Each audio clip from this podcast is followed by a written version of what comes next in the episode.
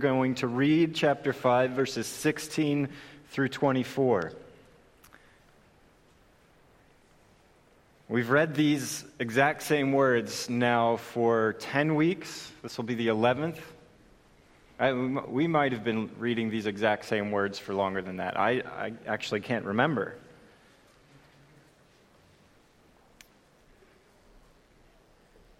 But here's what I don't want to happen this time when we read them that these are stale words that have become repetition and they're just what we're hearing week in and week out. For in these words that we're going to read this morning, we come to a more profound understanding of what this Christian life is all about than, than maybe anywhere else. So when we read these words, you know, Let's just pray that God is going to do something as we read the words.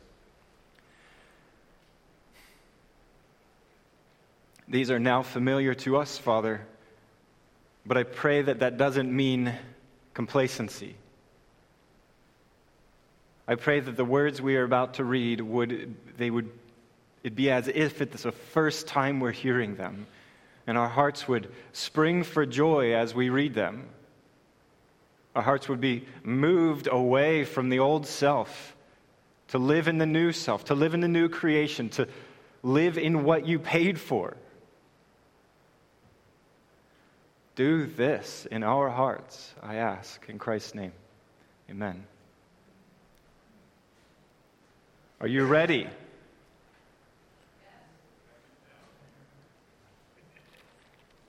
But I say, walk by the Spirit and you will not gratify the desires of the flesh. For if the for the desires of the flesh are against the spirit, and the desires of the spirit are against the flesh. To keep, for these are opposed to each other to keep you from doing the things you want to do. But if you are led by the Spirit, you are not under the law. Now, the works of the flesh are evident sexual immorality impurity, sensuality, idolatry, sorcery, enmity, strife, sensuality, or jealousy, fits of anger, rivalries, dissensions, divisions, envy, drunkenness, orgies, and things like these. I warn you, as I warned you before, that those who practice such things will not inherit the kingdom of God.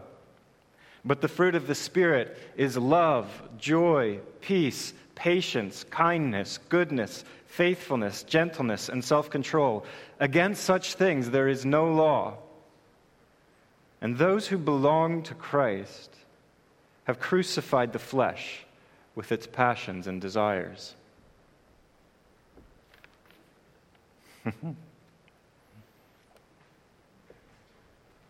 so, how'd that strike?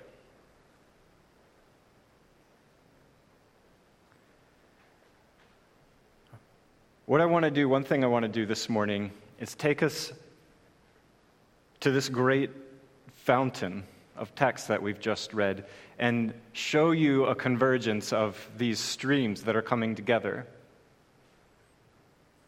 You know, we've had nine weeks in the fruits of the Spirit, and this one today, what it all looks like. What is the big picture? I want to answer a couple questions. What does a Christian look like? What are they supposed to be marked by? What are you supposed to look like?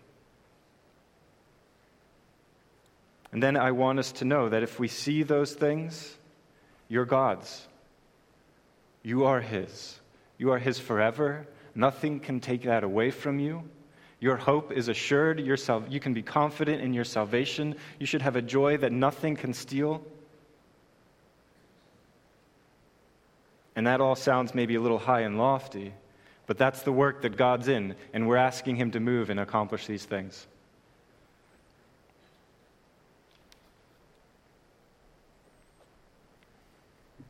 So let's pray again. Again, we come before you needy and broken and simple and forgetful. And so we need you to fill us, to remind us, to move us. Lord, move in power. You've called us into a certain lifestyle. You've called us into a whole new lifestyle, a whole new way of thinking, and a whole new way of wanting and acting and living and loving. And so, Lord, I pray that as we go through this message today, you would all the more be changing our hearts and moving us into this new life, this new creation that you have, uh, again, purchased for us. Lord, use my words to somehow do this by the power of your Spirit, and use our ears to receive lightning from heaven. In Christ's name, we ask. So I think one thing that we're getting in the book of Galatians is that there is this underlying need for every human being, this need to be a good person. I think we all really want to be a good person. We all know that we should be a good person. The Galatians are going so far that they're talking about mutilating their flesh so that some people will consider them to be good people. Know, so this underlying need to be a good person, which is kind of subsurface for Galatians.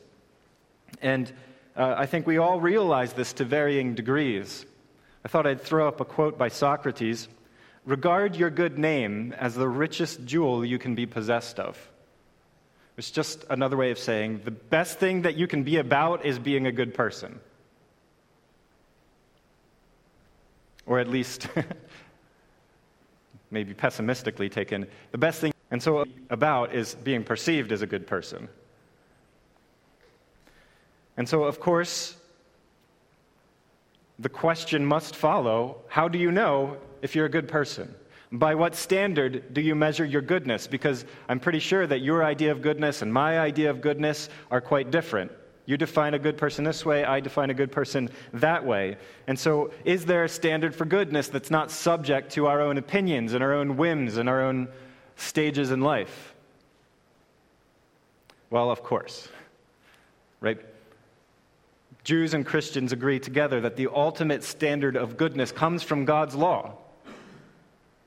He gave his standard for goodness in the Mosaic law. And to be good according to God is to be righteous. To be good according to God is to be righteous. And that means being perfectly good, being perfectly just, being perfectly merciful just to name a few. So, this Mosaic law that God gives Israel, it's a, it's a covenant between Him and Israel. And God says to Israel, through this covenant, if you obey my law, I will be your God. If you obey my law, you will be my people, and I will be your God. You obey my law, I will bring you into promise. I will give you this land. I will bring you this king. You will be, Israel, my sons and daughters, if you obey my law. It was a conditional covenant. And Israel fails at this miserably, over and over and over again. There are high points, but they fail again and again. And in fact, every other person throughout all of history who has ever tried to hold up God's standards and live that has failed. In fact, rarely do we even measure up to, the, to our own rules that we create for ourselves. We are full of inconsistencies.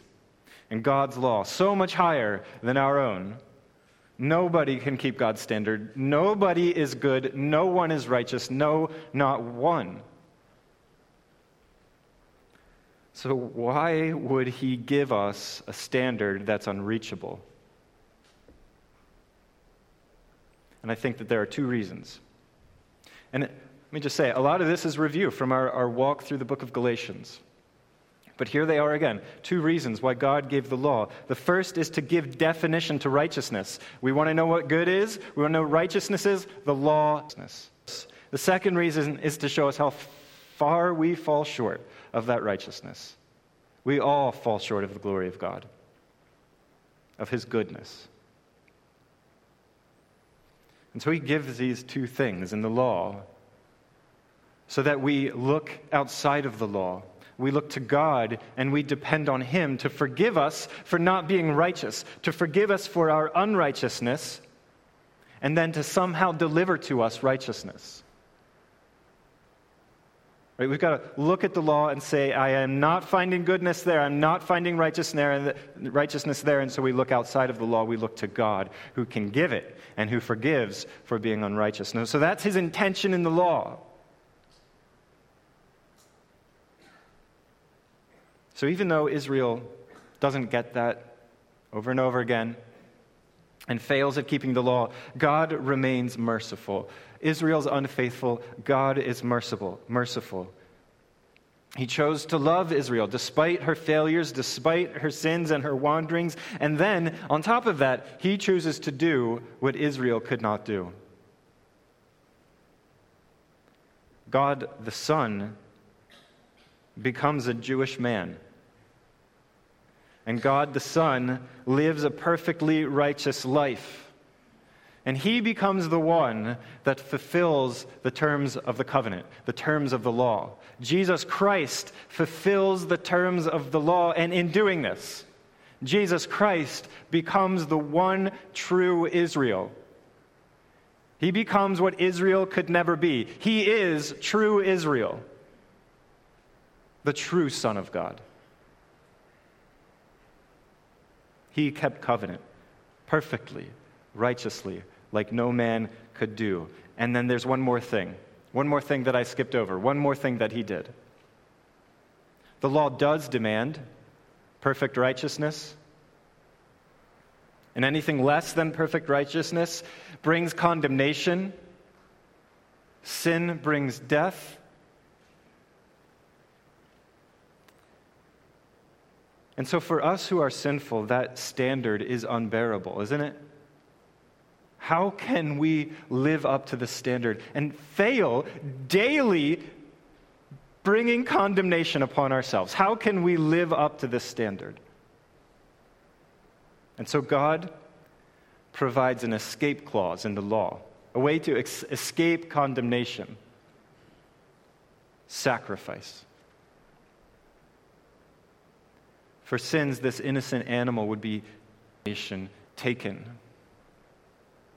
and would suffer your condemnation and your death, and you would be spared. This animal would die, and you would be spared. And then hopefully you would go on from there, leave that altar of sacrifice, and live in repentance, live in righteousness. You'd turn from those sins and you'd live in a new, different kind of way.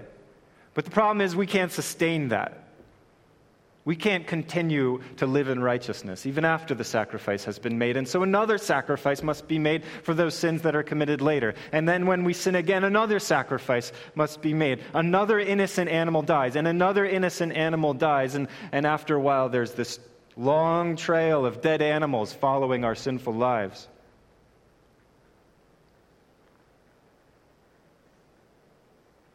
And it's unsustainable. And after a while, after so many innocent animals are killed, does it mean anything anymore? It does, but we're a forgetful people. So, for the sake of every sinner, for the sake of every one of us in this room, that righteous Son of God offers himself as the final sacrifice, the Lamb of God, the innocent sacrifice. And there on the cross, he received condemnation. Not because of his sins, but because of our sins. And his blood is spent and he dies. He dies our death, not a death he deserved, a death that we deserve. It happens all on the cross. And that righteousness of the Lamb, the righteousness and the of, innocence of Christ is so great that God is satisfied with this one sacrifice. His sacrifice is the perfect sacrifice. Christ is sufficient. No more sacrifices are now required. It is done. It is finished. The sacrifice is complete. And so now, when we sin, we do not go get a lamb and take it to a temple and slit its throat on an altar. Now, when we sin, we believe that Jesus did that was that sacrifice, and our sins are covered and are removed. and we are forgiven. We are cleansed, as I, as I read earlier, we are from Psalm 51, we are cleansed from all unrighteousness. And do you know what it means to be cleansed from all unrighteousness?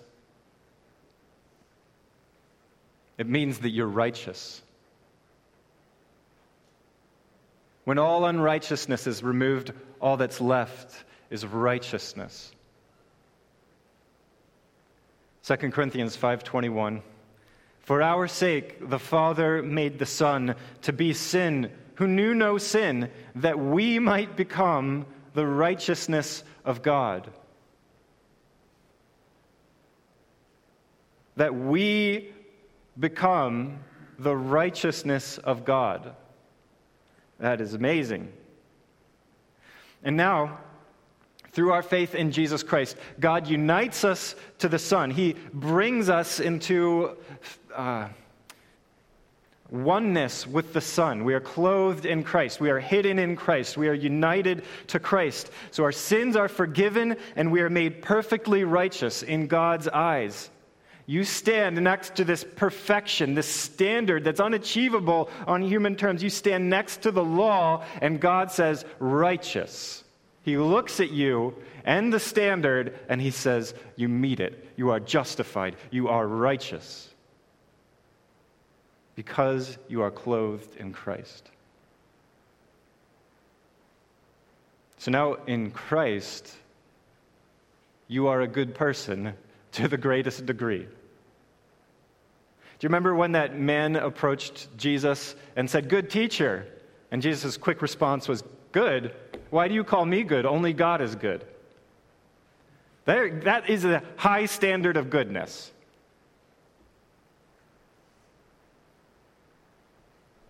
And now, in Christ, clothed in Christ, that's you and me. Okay, but being righteous, I think we should all see this. Being righteous is not just about somebody saying you're righteous, it's not just about a declaration. It's about actually being good. It's about actually becoming righteous. And so God knows this is impossible flesh us because even though He declares us righteous, we're still sinners. We're still dealing with this fleshly side of ourselves with sinful desires and appetites and passions. And so knowing the impossibility of that, of us becoming actually good, God the Spirit is given to us to invade our lives and begin changing us from the inside. The Spirit has invaded our lives, dwelling within us to make us actually into a righteous person and a good person. The Spirit, there's the Father's declaration and the Spirit's work, and they're bringing harmony to, to your righteousness. Your life and the Father's declaration are coming into harmony by the Spirit's work and you are being made actually, literally, into a righteous person.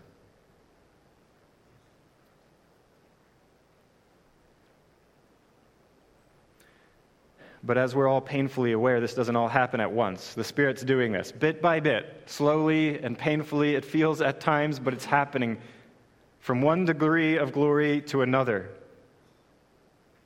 And what does this look like? Well, it looks like the fruit of the Spirit, right?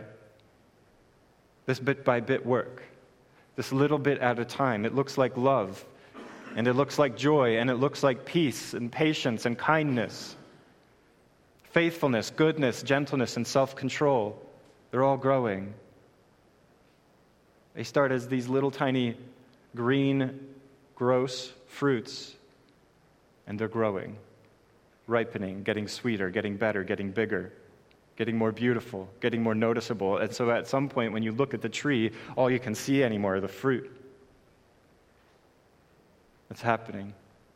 That's the Spirit making you into a righteous person, a good person, bit by bit.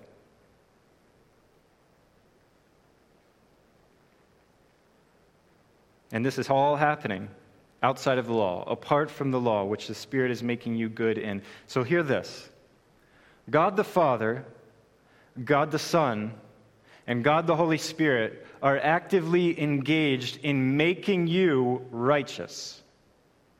The work of God for man is to make us righteous.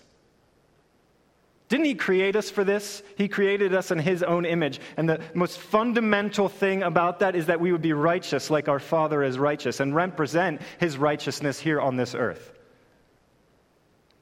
But we failed at that. And so, what He is doing now is He is within us, creating us, making us again into that image, restoring the image within us, making us righteous, just, and merciful and good.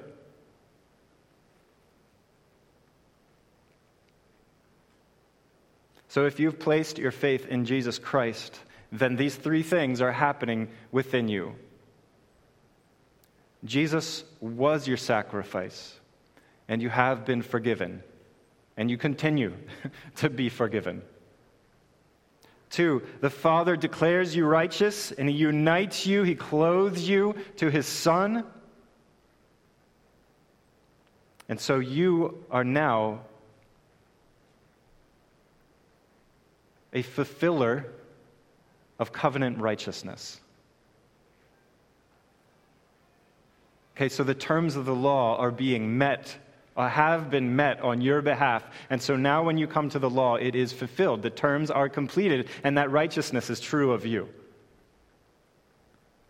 The third thing is happening the Holy Spirit is dwelling within you, bringing the Father's declaration and your life into harmony. And the visible evidence of that are the fruits of the Spirit, or is the fruit of the Spirit. Okay, these three, three things are happening within you now. Okay, so let's turn again to our passage. With all of that review, all of that gospel, and read verses 22 and 23. But the fruit of the Spirit is love, joy, peace, patience, kindness, goodness, faithfulness, gentleness, self control. Against such things, there is no law. Against such things there is no law. Such a little, simple phrase with eternal impacts, monumentally profound impacts. So, there's a few connotations that come with against, against such things there is no law. Against all of the fruit, against all of that stuff, against all of those righteous works, there is no law. So if the law is supposed to give definition to what righteousness is, then all that the law is able to do, the only power of the law is to look at something and say, righteous or not righteous. It only identifies righteous and unrighteous. That's the power of the law. And then that means, again, that righteousness and unrighteousness, that good and evil must come from some other place than the law. You intelligent. The law doesn't make these things happen no more than a, a test gives you intelligence. The test only identifies where there's intelligence, right? So you can't be made intelligent by taking a test, like you can't be made righteous by trying to observe the law. It merely identifies it. So the law, what the law does then, is it reveals in each one of us that the Spirit of righteousness is at work within us, that the covenant righteousness God made with humanity is at work within us. It's fulfilled and it's true, and righteousness is flowing out of us. So, against such things, there is no law. You're righteous. And there's no law that prohibits this. You're righteous. And the law looks and says, righteous. And God looks and says, righteous. And all humanity one day will look and say, righteous. For against such things there is no law. Secondly, if there's no law against righteousness, then all that's left is freedom. Freedom. Freedom means that you do whatever you want to do, and it's good.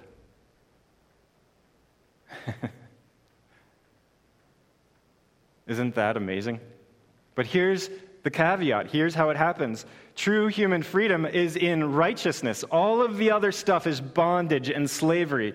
Doing what you selfishly want to do, doing what you arrogantly want to do, that's bondage and slavery. But doing what you want to do in the spirit of righteousness is freedom. And there you can do whatever you want to do, and it's good, and it pleases God, and it's for the good of others. So, freedom looks like this. It's going to sound redundant. It looks like love, joy, peace, patience, kindness, goodness, faithfulness, gentleness, and self control. That's human freedom.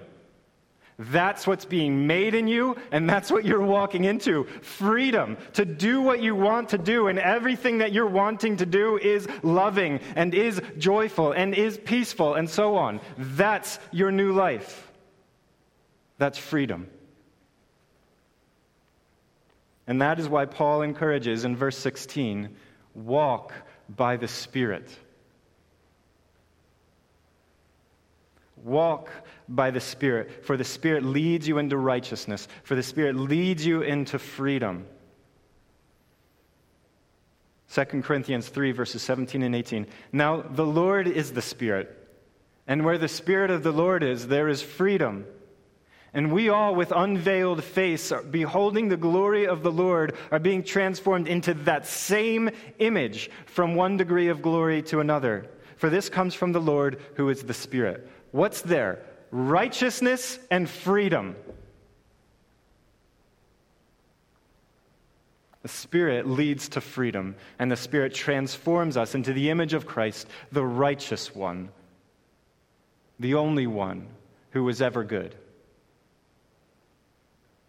By faith, the Spirit makes you a person totally free from the strict, totally free from the restrictions of the law, totally free from guilt that comes from breaking the law, free of condemnation. The need to be a good person, the desire to be a good person, finds its fulfillment as the Spirit makes us new. 2 Corinthians 5:17 says, "If anyone is in Christ, he is a new creation. For the old has passed away. Behold, the new has come. Do you have that verse memorized? Perhaps this week you should commit to that. Because it's talking about you.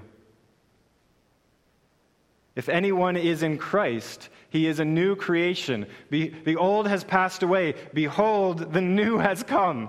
The new has come. Do you know what that's saying? Like, we're all looking forward to the new heavens and the new earth and the culmination of all things. But this is saying that that little taste of the new heavens and the new earth is now true in you. You are newly created. The new creation is true here. That's amazing. Behold, the new has come. You're a new person because the Spirit is working within you to make your desires Christ's desires. Your desires are turning into His desires. Your loves are turning into His loves. You have this gratefulness in your heart for all the things that He accomplished for you so that you are rejoicing in God with your life. Therefore, go on walking by the Spirit.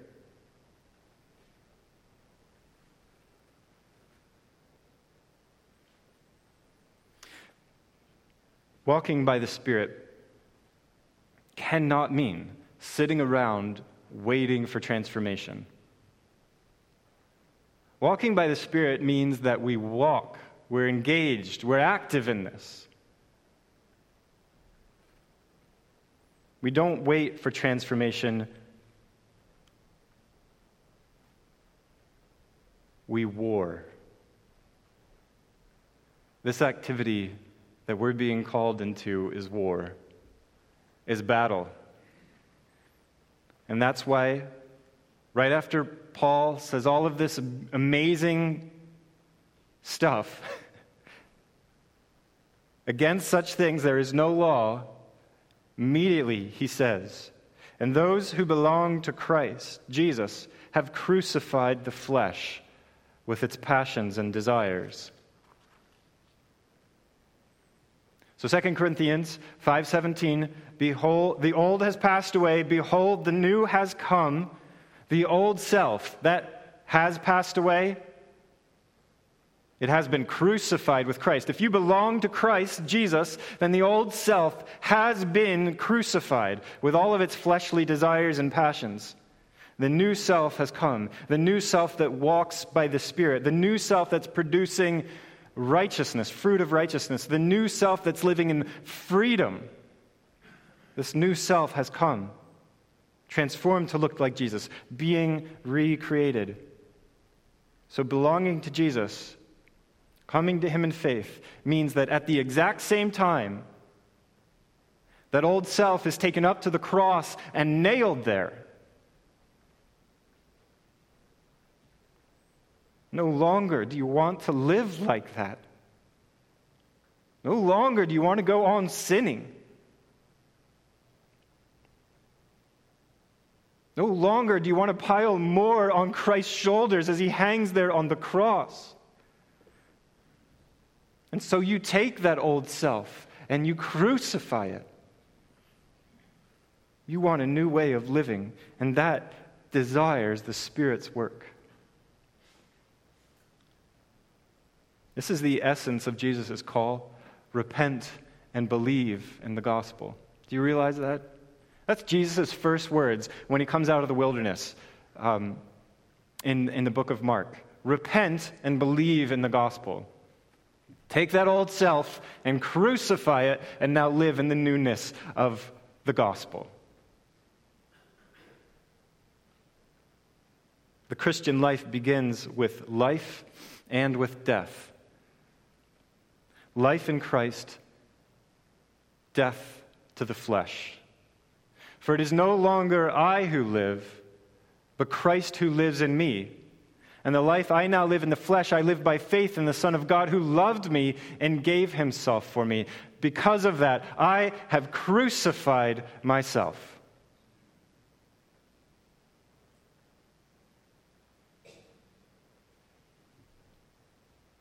You trust Jesus with your life, then you have crucified the old self.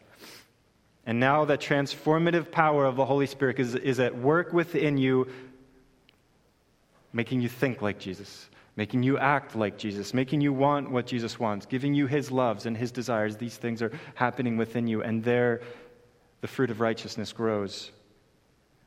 And that transformation, now repeated, is so powerful in the life of the believer that Paul can honestly write, It is no longer I who live, but Christ who lives in me.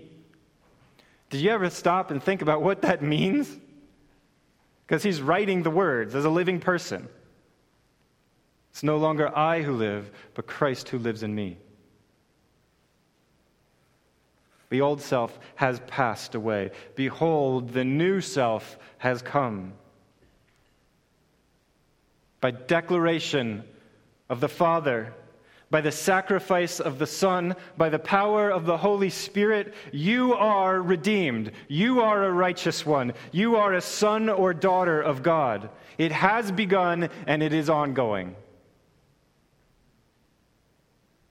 It is ongoing, which is why Paul exhorts walk by the Spirit. Continue the activity. And so there's something else we must understand about this crucified self.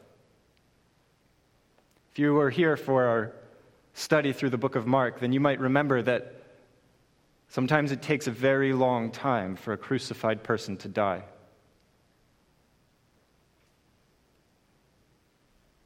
There was one record of a man lasting three days on a cross before he died. That would be awful. But once crucified, you're as good as dead. You are dead, effectively. And yet there you hang, struggling for every breath, fighting for your life, still resisting the inevitability of your impending death. You're as good as dead, living, fighting for life.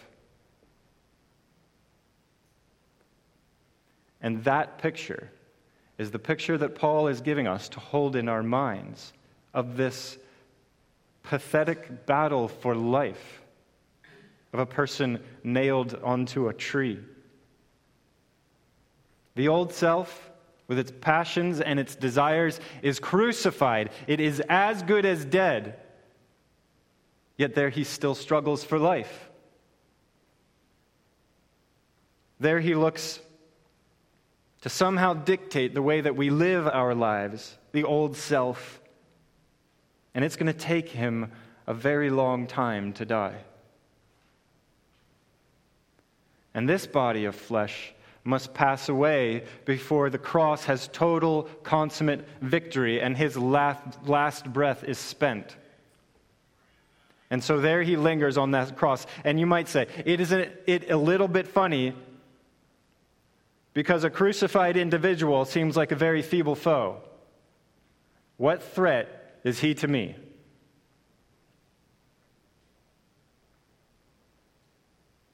What can he do to me?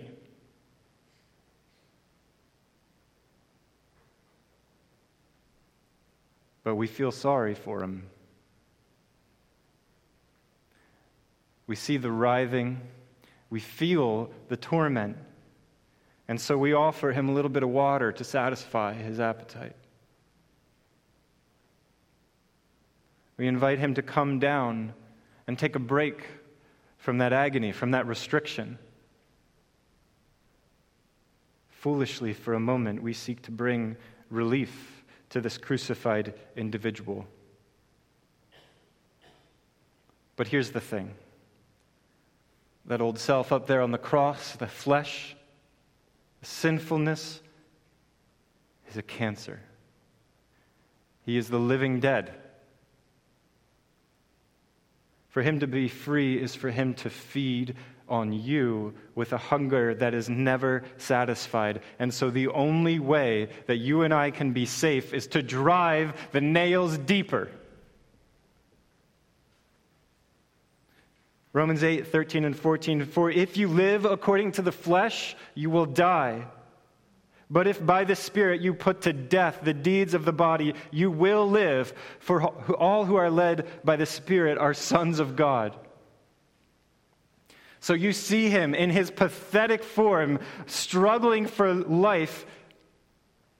And by the power of the Holy Spirit, you drive the nails deeper in. You kill the flesh. He's crucified. Crucify him. We should be shouting, Crucify him, when the flesh is hanging there. Don't give him room for influence. Don't feel pity for him. He is as good as dead, and so with everything that you have, crucify him. John Owen, the famous great Puritan writer and thinker, wrote Be killing sin, or sin will be killing you. There is no middle ground. Be killing sin, or sin will be killing you. And this is why Jesus said, If anyone would come after me, let him deny himself and take up his cross daily and follow me. For whoever would save his life will lose it, but whoever loses his life for my sake will save it. Jesus says if we want to follow him, we're not just following him to the base of the cross, we're following him up onto the cross. And there we stretch out the old self and we drive in the nails.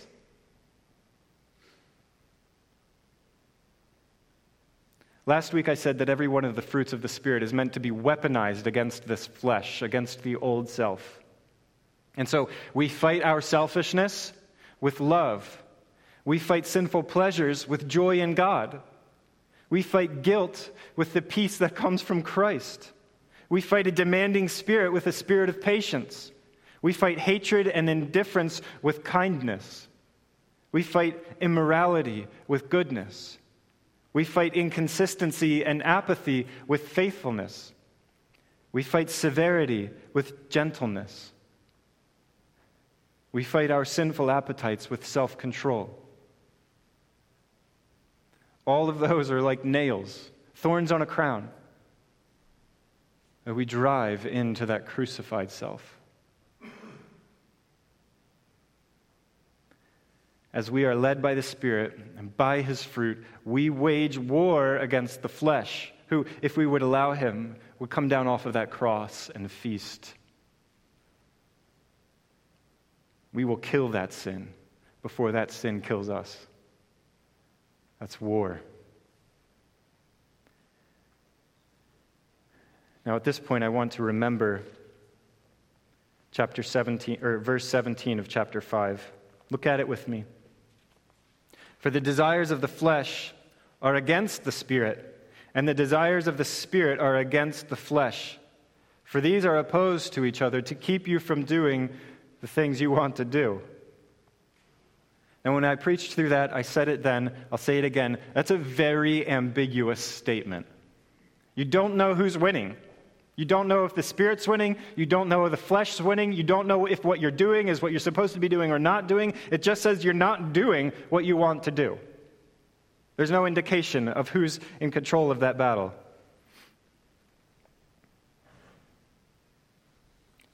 But what he is indicating is that there is conflict, that there is war, that there is battle, and this should give us great hope.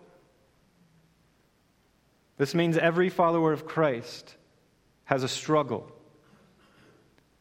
And so sometimes it feels like the flesh is winning, and sometimes it feels like the spirit is winning. But if there's struggle, you belong to God.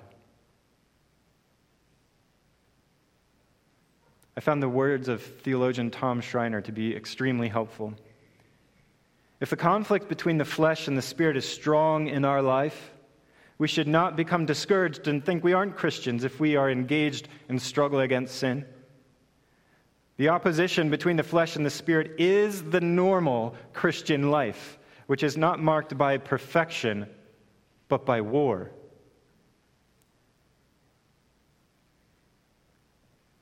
J.C. Ryle, an amazing man of God and preacher from the 1800s, wrote in his book Holiness Are we conscious, conscious of two principles within us contending for the mastery? Do we feel anything of war in our inward man? Well, let us thank God for it. It is a good sign. It is strongly probable, it is strongly probable evidence of the great work of sanctification all true saints are soldiers. Anything is better than apathy, stagnation, deadness, and indifference. I love that last line. Anything is better than stagnation and apathy and deadness and indifference. Life is war, this Christian life. What a wonderful truth. A war within our souls is one of the greatest evidences that we belong to Christ, that we are sons and daughters of God. And so there are three marks of a Christian that we get from our passage righteousness, freedom, and war.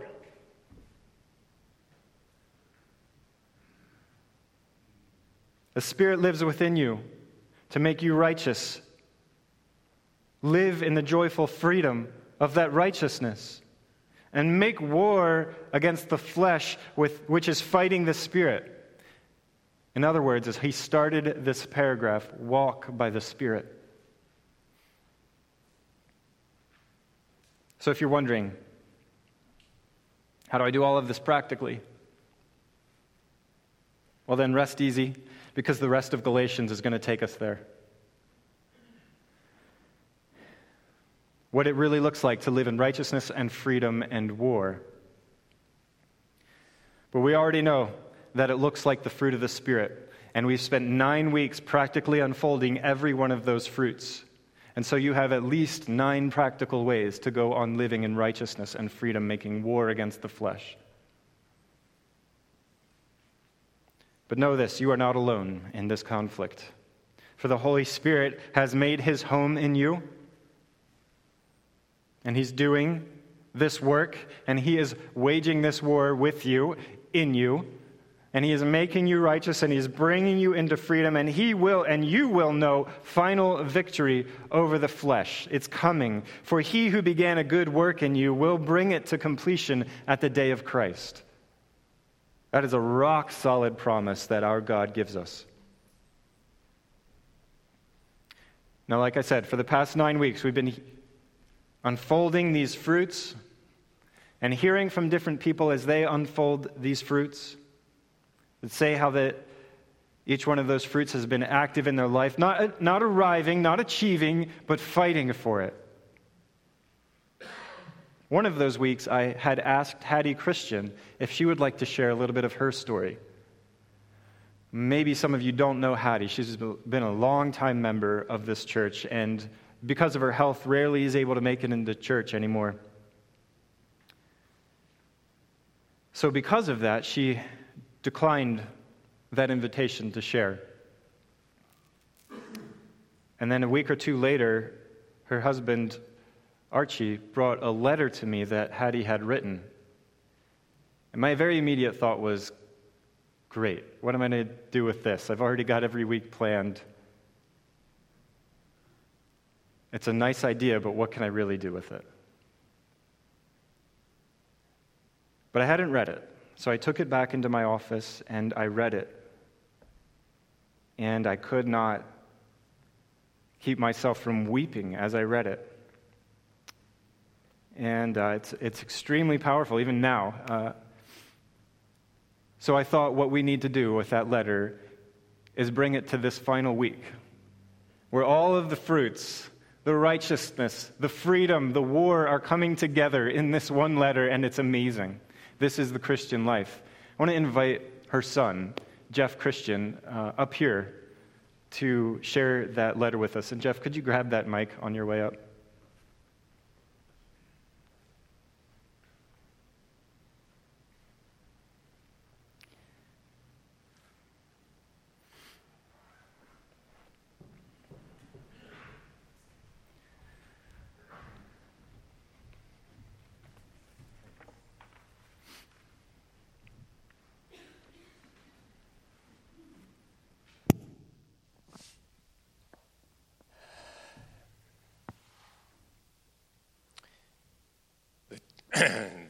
the title of the this that I'm reading for my mother is my relationship with God.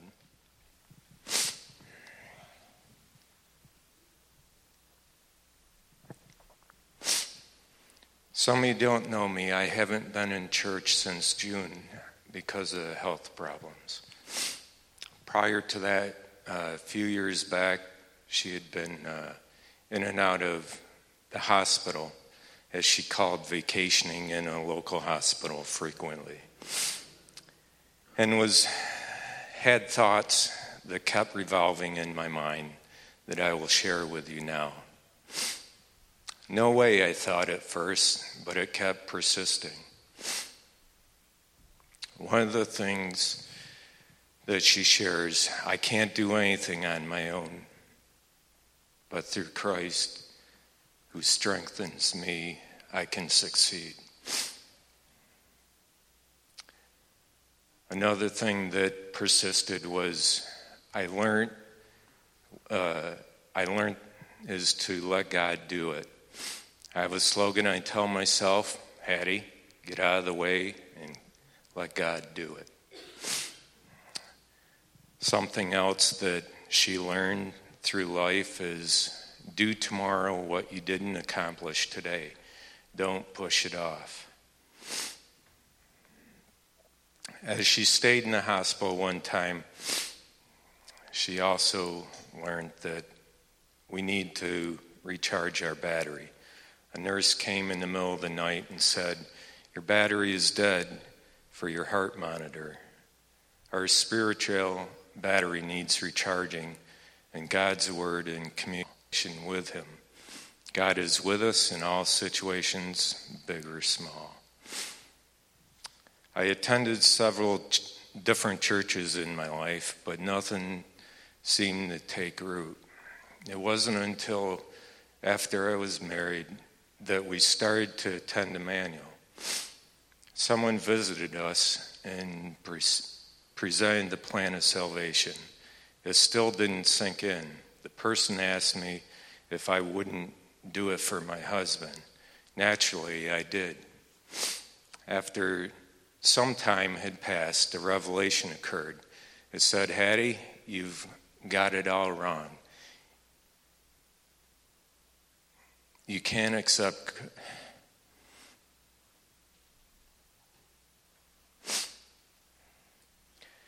You can't accept Christ in your life because someone else desires it.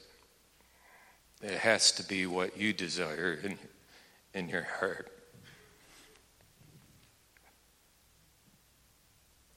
A relationship with God.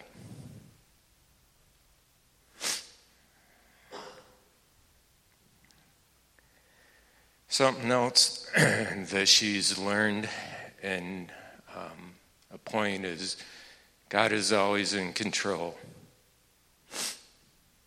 even when we don't see it.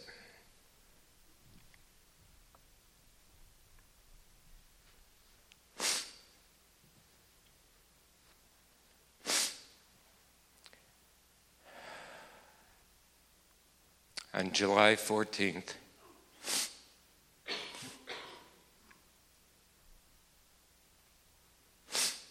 1965.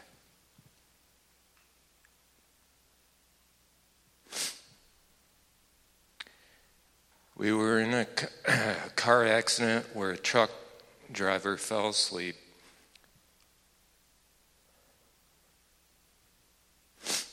And crossed into our lane from the other way.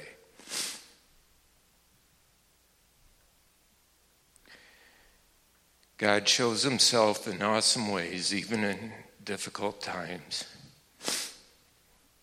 We lost Chris, who would have been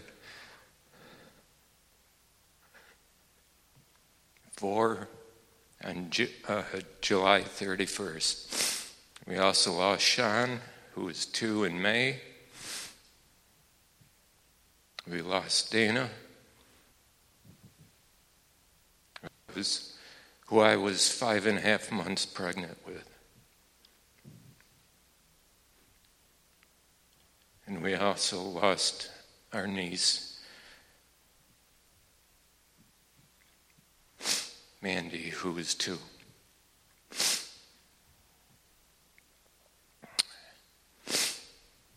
Arch and Jeff were badly bruised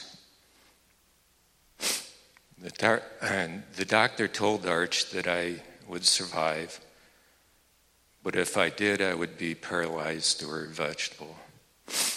They said I would be in the hospital three to four months, and God had other plans.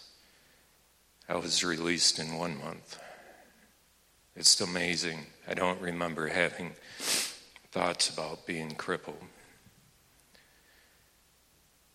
When we lose someone, we need closure with the past so we may go on to the next step of life.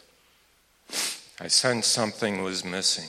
I didn't have closure because I wasn't able to attend the children's funeral. After several years, I had thought to write a letter to our heavenly sons after which there was peace.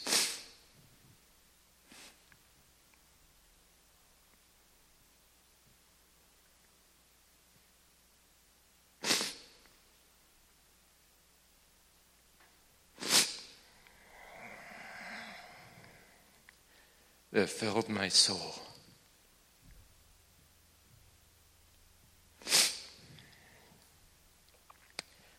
Even though we lost someone, they are still loved within our heart. I wrote another letter to our heavenly sons. I read it to Arch. We embraced and shed tears of sorrow, tears of joy,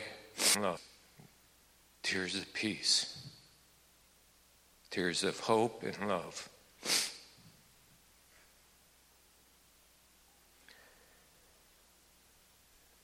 We need to share things with others, especially God who feels our emotions.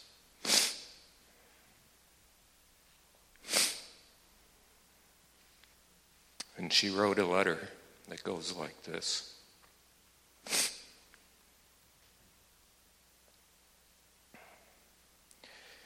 Dear God, how do I find the words to thank you for all that you have done? Words don't seem enough.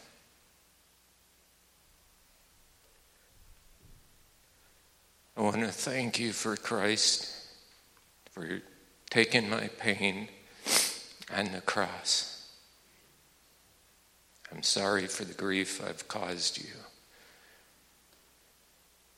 I wish to thank you for our son, Jeff, and the way you are directing his life, also his wife, Beth, and son, Gideon, who are a blessing to our life.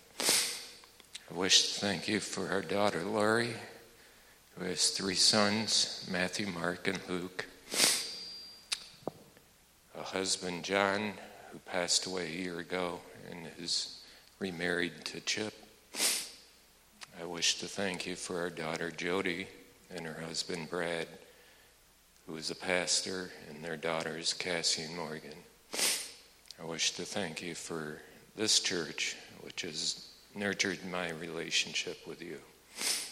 Your servant, Hattie.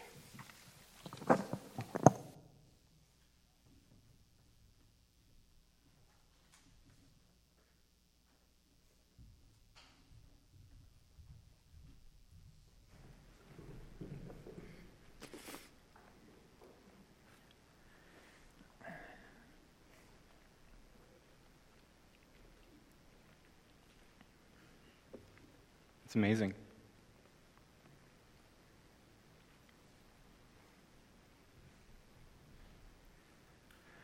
I was so not prepared uh, to open that letter and read that.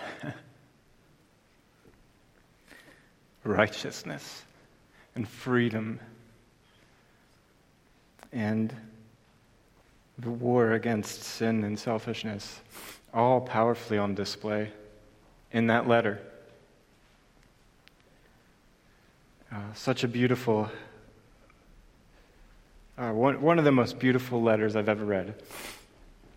And, and from somebody that we hardly get to see and hear from. But I love how there is this miracle unfolding in hidden places that God is growing and we can all benefit from right here. The fruit of the Spirit, indeed on display in Hattie's life. In and in Archie's life and in, in Jeff's life. Amazing. So I want to leave us with one marvelous, marvelous little promise that's tucked into this passage. Because life gets hard, right? This war is hard, and things get stripped away from us that we don't understand. And so there's this one marvelous promise that's listed.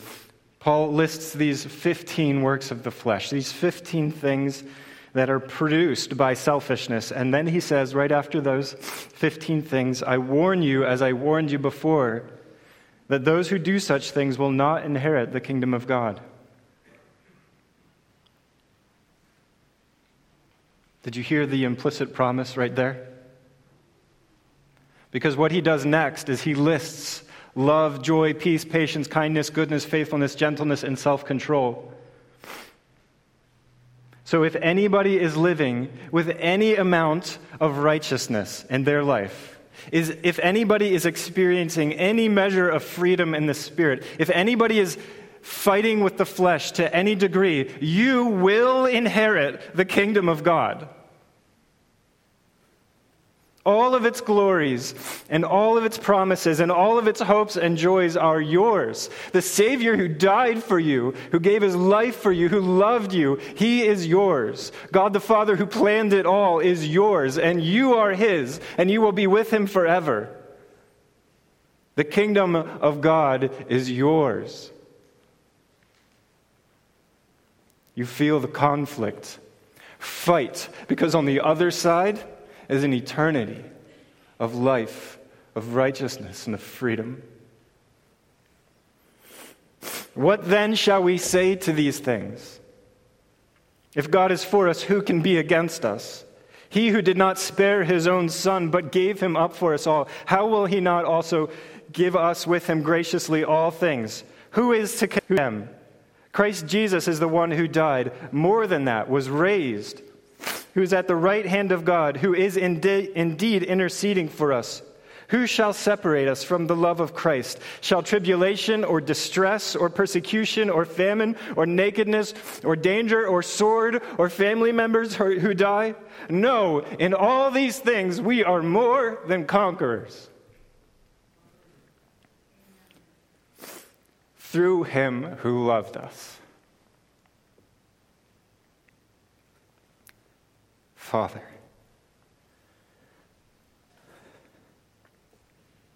Your work is miraculous, undeserved, immeasurably good, and we worship you. Lord, I, I thank you so much for the testimony of Hattie and what you're doing and have been doing in her life. And I thank you that her hope has remained unshaken. Lord, I pray that we would all aspire to that same kind of hope, that same kind of fighting and freedom and righteousness. Work in us, Father. Bring us into that freedom. Help us to know more and more what it means to walk by the Spirit. Grow in us more and more every one of the fruits, that we might truly live as new creations, clothed in Christ, your sons and daughters, bearers of your image. We are yours, and you are ours. Because of Christ, in his name, amen.